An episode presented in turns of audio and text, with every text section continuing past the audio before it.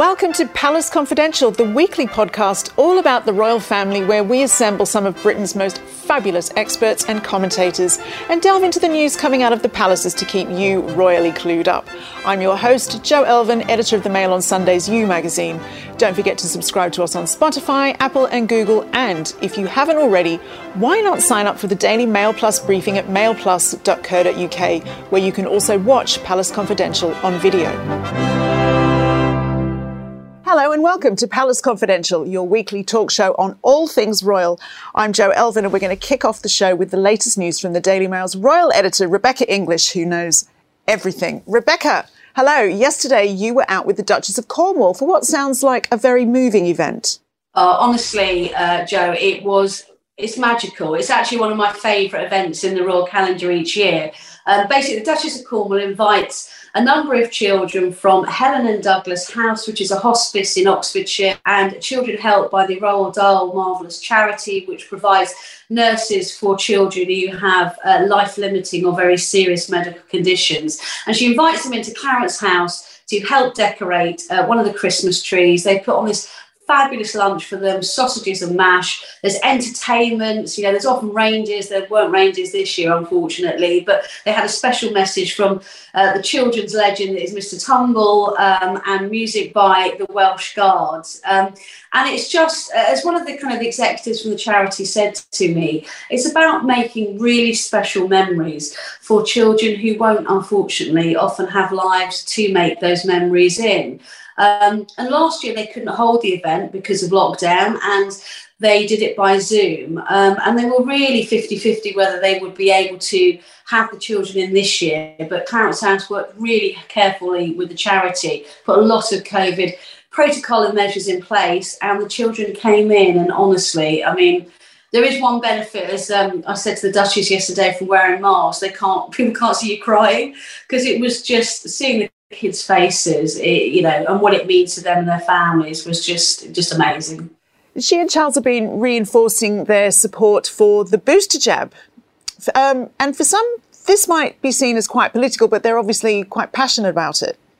They are, and actually, last week they uh, to mark the uh, first anniversary of the first ever COVID jab in the world being delivered in the UK. They issued a message supporting uh, the government's push to get people to go out and get their booster vaccines, and revealed that they'd had their boosters themselves. And yes, you know the whole kind of vaccine issue is one that in some quarters can be seen as a you know as something as, as somewhat controversial, somewhat political. Um, but it's kind of ironically coined a phrase I think by Diana, Prince of Wales, that they see this as a humanitarian issue, not a political one. And actually, Charles and Camilla are kind of human beings like the rest of us too, and they want to see their families at Christmas. And uh, something I've spoken with the Duchess about before, you know, she's desperate to see her children and grandchildren and have a safe and happy Christmas. And you know, she is just an ordinary human being, believes that uh, going out and getting a booster vaccine is the way to do this. And another of your stories this week was about the Buckingham Palace investigation into the bullying claims made against Meghan Markle.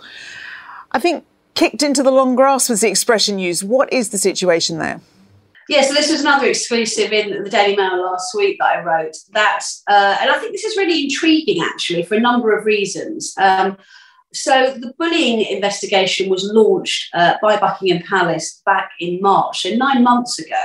And I've been told that they have only, the team at Buckingham Palace, and I should say the team of independent lawyers that they've got in to investigate this, uh, have only spoken to a tiny handful of people. Um, and they're not even confirming that the investigation is still going ahead. And uh, no uh, findings have been uh, disseminated amongst anyone, either inside the palace or, or out. Um, now, I think they're they're quite a sticky situation, Buckingham Palace, because clearly very serious allegations were made against the Duchess in 2018, um, and clearly those allegations weren't uh, investigated properly internally. So Buckingham Palace do have a duty of care to their staff to to make sure um, uh, that there, if there are lessons to be learned as to how that was handled, what do they do? But of course, if they launch a full scale investigation into these bullying allegations, they're going to have Meghan's lawyers crawling all over them. So I think what they're going to do, and this is why I use this phrase kicked into the long grass, I think what they're going to do is look at it from a procedural point of view. They're going to say, okay, from an HR perspective, is there anything we could have done better? Are there lessons that we can learn? Are there new policies we need to put in? As opposed to investigating whole scale the actual um, allegations that were made against her. Some people think this is a bit of a cop out, but I suspect they will feel this is the best way to navigate some very, very difficult waters. Thank you so much for that, Rebecca English. Now let's bring in my panel. Joining us this week is the Daily Mail's star columnist Sarah Vine, who is alongside the paper's diary editor Richard Eden, the dream duo. Welcome, welcome back. Um, or is it a nightmare? resident heartthrob that um, we should reiterate that Meghan has denied all claims of bullying. Mm-hmm. But Sarah, for anyone who has been a victim of bullying, this is a bit of a disappointing situation to be in, isn't it? It is, and I think also the claims have been fairly persistent, mm. um, and I do think the palace need to look into it. Um, I think that it would be a real dereliction of duty if they didn't come up with some sort of finality on this because it is hanging over them a bit. So what, uh, what what's happening? Are they just sort of hoping that we will stop asking questions about it? Is that? I wonder whether they're delaying it a bit just to sort of give the Queen some space. I don't know. That sort of would seem that would seem because it is the Queen's uh, chap who's doing it, isn't mm. it, Lord? It's her um, private secretary, yeah. Sir yeah. Edward Young, I think. Edward Young, yeah. So maybe maybe there's just a feeling that, that now is not the time. Do you think, Richard, that stories like this have an impact on the perception of the palace? Well, I think they do. I mean, it was a very interesting story that um, you know Rebecca ran. That people, there's clearly some frustration that it's such a, a long process, and I think the people involved have very much wanted to have their say. You know, they, they want want it to be known what what's happened to them, and so I think that if the inquiry doesn't isn't comprehensive and doesn't really get to the bottom of the problem, then these people might speak out to themselves, you know, afterwards. I mean, the thing is, they've never had anything like this, have they, the royals? Because they've no. always had a very good relationship no, with their staff. Maybe that explains why yeah. they're a little bit confused about how to handle exactly. it. Exactly. I mean, yeah. you know, their staff have always been incredibly loyal, very well treated, very happy on the whole. There's not been any sort of, you know, there's, there's really been no one who's broken ranks apart from that woman years ago who wrote about being the nanny. I seem to remember. But um, so this is a real this is new territory for them, mm. and I think they're probably quite shocked by it. And and of course it's very emotional because it's all tied up with Harry and Meghan who have left. You know. Well, so, I want to ask about them because presumably they would quite like this to be resolved as well? Well, I mean, in America, bullying, uh, you know, uh, accusations of bullying are taken very, very seriously. It's really, it's you know, something that really does hang over people. Mm. And I think, so I think from their point of view, they'll want to get this cleared up because otherwise, they, you know, it'll always be slightly swirling around, won't it? Mm. And I think it does come from a culture clash, doesn't it? Where you know the royal family had always treated their staff like members of the family really and people would do it the pay wasn't great mm. but you would do it out of loyalty and then often you, you could go on to very well paid jobs mm. elsewhere but then Meghan came in from a very different perspective of staff and they're there to do a job. Mm. And it was a whole different sort of ethos for her. So I think that's where the difficulties lie. I had a friend who was the chief locksmith at Buckingham Palace and he used to get lovely Christmas presents. Yeah. Lovely. No, exactly. But let's talk about Christmas now. The Queen's Christmas party plans, Sarah, she has had to cancel the lunch yeah. that is for. So there's a big lunch yeah. that happens. I think it was at Windsor. Who doesn't love a big lunch? I, I love yeah. a big lunch. yeah, uh, fifty people, all the sort of peripheral royals who don't make it to Sandringham, basically. So she's cancelled that. She'll be but, disappointed about that. Do you think? I mean, I'd be delighted not to have to. if I were her, I'd be lying on the sofa with some some Quality Street and I don't have to and see that Princess Michael this year. Exactly. I mean, ghastly. What's and I think she must be. I mean, aren't we all? Slightly relieved sometimes not to have to go to a Christmas party. I mean, I can't really see her sort of like languishing with a tub of celebrations. I think, am I right? And a, and a, pink gin. I think on the one hand, well, she's not allowed to drink anymore, is she? Th- no, no, true. Poor Queen. Well, well maybe a gin at, at Christmas. Poor yeah. Queen, exactly. Christmas. But maybe, um, you know, for the Queen, I think it was a big deal because it was the first get together of the extended family since the death of Prince Philip. So Yes. I, I think she probably was looking forward to it in that respect. But I the- hope you feel bad now, Sarah. I feel terrible. but the event can be a little bit controversial. There was the occasion when Prince Harry invited Meghan for the first time, and he thought, "Great, you're going to meet all my family. You know, it's going to be a great occasion." And then Princess Michael of Kent turned up with a, a blackamoor brooch. Um, she later apologised if it had caused any offence, and um, I think it was seen as quite an extraordinary I mean, the thing thing to is, is wear. that don't. It's I mean, just I know we, appalling. we, we've come to because of COVID. Everyone fetishizes Christmas now. It's become this sort of incredible. You know, I've always hated big family reunions at Christmas. I mean, they're ghastly. Someone always does something awful, or, or or falls asleep under the tree, or drinks, or says something rude. I mean, you know, I didn't know you'd been to the Elvin Christmas. I, mean, I can't think of anything worse than a big fifty people family reunion with Princess Michael of Kent. no, well, maybe the Queen is, brooch. And maybe they just decided that this year the Queen gets a year off.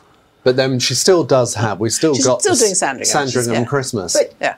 you know, I mean, we have to acknowledge she's an, an elderly woman. Is that any wiser to keep that going this year? Well, I suppose they can they can um, they can probably PCR test everyone and self isolate and do all the things that they need to do.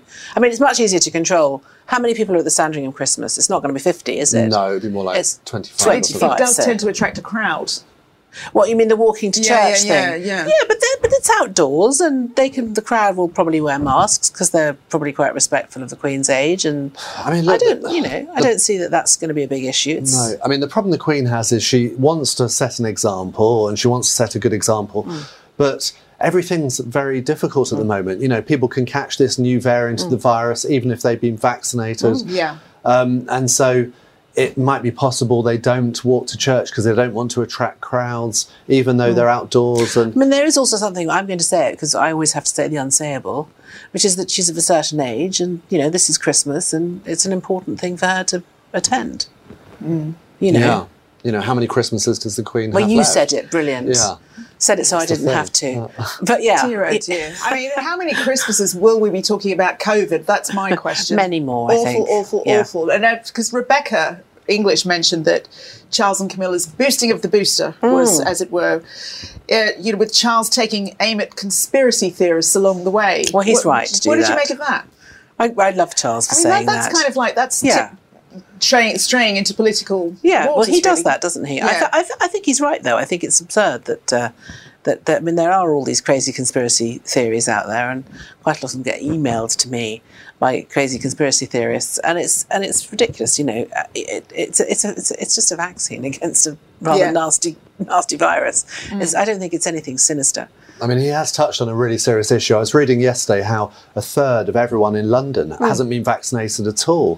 That really shocked I me. mean, Yeah. hundred thousand Yeah. NHS staff have not been vaccinated, which is bonkers when you think about it, because they really are exposed to it. Yes, I mean, in this country, it's not particularly political because all the main parties support the vaccination effort. So I don't think he's not causing any trouble there. But I think Hmm. he is just trying to show people, come on, let's try and do our best to protect Yeah. ourselves. Hmm. and get life moving again. Yeah. Um, before we move on, Richard, I wanted to ask you about a story you wrote this week um, about Eton College refusing to grant Netflix Yes. permission to film The Crown there. Um, they must have turned down a nice, tidy sum. It's in really interesting. It's become a dilemma for a lot of institutions. Is do, do we um, take the Netflix shilling, you know, and allow them to film? We've had Earl Spencer said that he'd turn them down for filming at Althorp. We've had Buckingham Palace, obviously, and then Eton made clear that they didn't want scenes to be filmed there. So instead, they were filmed at um, Winchester College, which was happy to Yeah, take the, take the, I put a sign out the front, Netflix money. But put a big new Netflix logo where the crest used I to don't know why they need to film at these because can't they just do a CGI Eton College? Well, Netflix has a lot of Probably more money. expensive. Isn't that what we do? And I, I, I think they like to be as authentic as, the, as, the, as right, they can. Yeah. But I, I oh, think no, but I, sorry, the Crown is not authentic. No. I mean that's rubbish. They're not even slightly But authentic. it always has that veneer of it, doesn't it? Well, that's Yeah. not. If you're an American and you don't know anything about the royals, yes, maybe. But I, I suspect Eton might have a, um, their eye on making sure that they're still open to Prince George attending. Indeed. The last thing they want to do is scare the royal family off from letting Prince George go there. George so and, um, and Louis, I presume. I think So- they're, they're, they're sort of doing and the right maybe thing. Archie. Maybe. So, yes, with Eton wanting to keep the door open for Prince George, it would seem that they've seen William rattle his cage in his little BBC fracas, Yeah. and they're thinking, oh, I mean, maybe people are starting to be frightened of William and his power. Well, I think I think William is is increasingly confident, and I think that, um, but he's not arrogant. He's just quite sort of firm and fair. I think what he said all those week months ago about the Martin Bashir documentary was very well said. Yeah. he was quite dignified about all of that. I think he has quite a sort of strong and solid moral compass, and I think he he likes to set boundaries, and that's just what he's doing. Mm-hmm. And and I think that he's perfectly within his rights to do that. He's he's you know he's not being emotional, he's not being angry, he's not being unpleasant or rude or petulant. He's just saying you know this is it. This is where I draw the line. And I think hmm. that's, I think that in a way it's quite good for him to be showing that level of authority. I think that's what you sort of want from a prince, isn't it? Yeah. And And you- a future king. yeah. I mean, frankly, it's good. Like in the case of Eton, it's quite good to see someone saying, actually, we don't really need your money to Netflix. I hmm. mean, remember that, you know, Prince Harry's taken, Meghan, they've taken millions from from Netflix. So, hmm. you know, it's a, it's a very controversial subject. But I don't think William's vengeful. I think No. he, he just, um, you know, he wants to stand up for himself a bit. And, you know, why, if you're behaving in a terrible way, like the BBC did with his documentary, then why should he turn around and sort of. But also, I get the you? sense with William, and also to, to, to an extent with Kate, that, that they have a, a quite a broad vision. Now, they sort of see beyond the immediate, you know, uh, vicissitudes of royal life, and they can see that it's a bigger picture and that it's a, a much bigger and more important thing than any one individual event. And it contrasts very strongly to Harry's behaviour, which is that he chases after every single annoying thing that happens and sends a lawyer's letter or does a statement or whatever.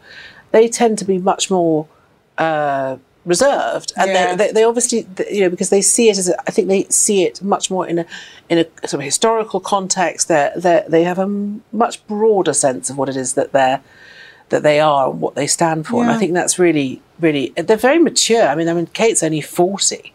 Only 40. Oh. Only 40. Oh, she's a baby. spring chicken. She's going to be 40 next month, isn't she? Exactly. She's a Capricorn. 9th of January. They're very organised mm. people, Yes. Capricorns. Are you a Capricorn? No, no, I'm the, the polar opposite of a Capricorn, but let's move on. Speaking of future monarchs, it's been a year that has seen the death of Prince Philip, the Queen's own health problems, and the continued challenge of the pandemic to royal duties. This has increased speculation as to how long Her Majesty could and would remain on the throne and what the monarchy should look like in the future. So we asked historian Ed Owens to look back and forward for us. Throughout the Queen's almost 70 year reign, the role of the monarchy has changed dramatically. We, the public, often take for granted the position of monarchy in British national life. But in order to know where we're going in the future, it's important that we first look back at the past. Elizabeth II's monarchy can be broken down to three key successes survival by staying relevant, continuity through the visibility of the heirs, and a lack of challenge from those with anti royalist tendencies. The successes of monarchy haven't come without a cost. The royals have shifted from being close to God to being close to the A list. Before the 1950s, access to royalty came through major events like weddings and funerals. But increased media visibility has led to us seeing more of the reality of the royals. And this has included a series of scandals, from Margaret through Diana and Fergie to the present day. Queen Elizabeth II's reign uh, has been guided by service, duty, and sacrifice, which are exchanged for high station and royal privileges. The emphasis on sacrifice was part of a deliberate PR strategy set in motion by George VI to emphasize the unenviable position of being part of the royal family. Yet when duty is placed as something to aspire to, problems arise when family members put self-interest first. From Andrew to Harry and Meghan, it's clear that the monarchy attracts most criticism when royals are seen to be hypocritical or self-indulgent. When criticised, the monarchy is reacted by exerting greater control over its public image. This includes an increasingly heavy handed set of measures to maintain secrecy, from information over royal finances to the strict controls over the use of the royal archives and a stern hand when approaching the media. Prince Charles, when he comes to the throne, will inherit a monarchy with a lot of baggage. How will he try to live up to the high ideals of his mother's reign and balance those with the expectations of the public? It has been widely reported that Charles is keen to downsize the monarchy in terms of working family members. One would hope that he would be equally as enthusiastic towards downsizing the Crown's global pretensions. Elizabeth II's monarchy has been shaped by the legacy of what was once the Empire. The Commonwealth has been an area uh, where the Queen has exercised real power and influence, but it remains to be seen how or if the Commonwealth can play a meaningful role in the future of global Britain. The Britain inherited by Elizabeth II in 1952 is vastly different to the one Prince Charles will inherit. National divisions are more visible than ever before, and the social and political problems of today are more complex than they were 70 years ago. Charles is carefully carving out a public image as the environmentalist king in waiting, which is key at a time when the world is menaced by climate change. In this respect, at least, the Crown has continued to adjust and adapt to wider social, cultural, and political forces, much as it has done not just through the reign of Queen Elizabeth II, but since the first kings of England established their rule here more than a thousand years ago. Ed Owens there. Sarah, given how much everyone has been worrying about the Queen's health lately, serious discussions need to be had and soon, Yeah. don't they? Yeah, I mean they are obviously going on, aren't they? I mean they will Mm. be having them for. I mean I don't think the public is really talking about it yet. I Um, don't know. Do you think they are? Yeah, I think I, I, I feel like it's in the air. Yeah. Yeah. I mean I do think people look at her and worry a Mm. bit. I mean I was very surprised to see her greeting the Prince of Omar. What Oman was it the other day? I mean I thought, gosh, that's quite a lot. Well, that's the thing with the, you know our omnipresent discussions about COVID. It would just seem to accelerate that worry and that fear, wouldn't it? Mm, I mean, it's it's so tricky because with other institutions you can plan for the future. Um, whereas with the royal family, because that involves the death of the head of that institution, it's kind of bad taste to talk, talk about it too openly. So it all mm. has to go on behind the scenes. But I suppose she could just retire and hand over to Charles. She doesn't have to die to do that, does she? no, I, mean, she could just say, "Right, okay, that's it. I'm, I'll, I'll, I'm still queen." But you know, and if we can have two popes, yeah. I mean, it's what I would love to happen, but Yeah. I don't think is. I mean, that's what I think would be the sensible thing because I think then, uh, then he'll have a chance to establish himself, you know, under her watchful eye, Yeah. and and you know we'll all get used to the idea, and the country will move forward with that, and then when she very sadly does die, it will be the passing of someone we love and respect, and you know who's always been in our lives, but it won't be it won't be a sort of catastrophic kind of pr- organisational Yeah. I mean, it would seem them. to make sense, wouldn't I it? mean, I don't understand why they don't. But is Charles's vision of a slimmed down monarchy is that starting to look a bit on the worryingly thin side if you've hmm. removed Harry and Andrew from stately duties? No, I think that look would be absolutely the right thing to do. I think you need Charles and Camilla, and then you need the Cambridges, and I think job done. I mean, I don't think we need more than But that. you know, there's a lot of church halls that like to be visited by. well, that's Do you okay. know I They mean? can It's still like- do all of that. But I think in terms of the sort of, co- you know, the core. I mean, those they, they should be the ones, you know, leading the tone, you know, setting the tone for the royal family. You know, basically, I mean, less is more. In, in I think, in, in you know, these people become much more relevant and much more important uh, if they're if they're not spread too thinly, and I think they are spread too thinly at the moment. The Queen's view has always been that she wants to have a big royal family with lots of people carrying out engagements so they can meet members of the public and then people, the public, feel that bond with the royal family. If it's very slimmed down, like Charles's vision, it does make it very narrow and it means then you're dependent on a very few individuals. And we've seen how vulnerable run that is. Yeah. Yeah. well, we've seen how vulnerable that is because you know Harry and Meghan were key to his vision, and I haven't seen any um, alternative view of what they're going to do about that. Is it really the future of the monarchy just going to be Charles and Camilla and Prince William and family? I mean, Well, that, I mean, I think it has to be. At this yeah, well, that really will be slimmed It's down. It's really about time Prince George started pulling his weight. Yeah, I know. I mean, I mean, honestly. quite. Now, if you have enjoyed the stories on today's programme, and if you've got this far, I presume you have. I think you might enjoy the weekly royal newsletter from Mail Plus. It's written by our very own Richard Eden. Richard, why don't you tell the viewers what they can expect? Well, who can miss it? You know, it's every week. Unmissable. Um, Unmissable. we all try and keep up with the royal stories, but it's impossible. There's so many. So my job is to um, put them all in one place and let the the viewer and the reader know what's going on. There's a bit of gossip in there. You know, maybe a few jokes if you're lucky. So um, if you're please feeling it. do sign Yeah. up. And I know there's a lot of Richard fans. You get another little picture of his head. Unmissable. to sign up, head to www.mailplus.co.uk forward slash palace hyphen newsletter. That link is on screen now.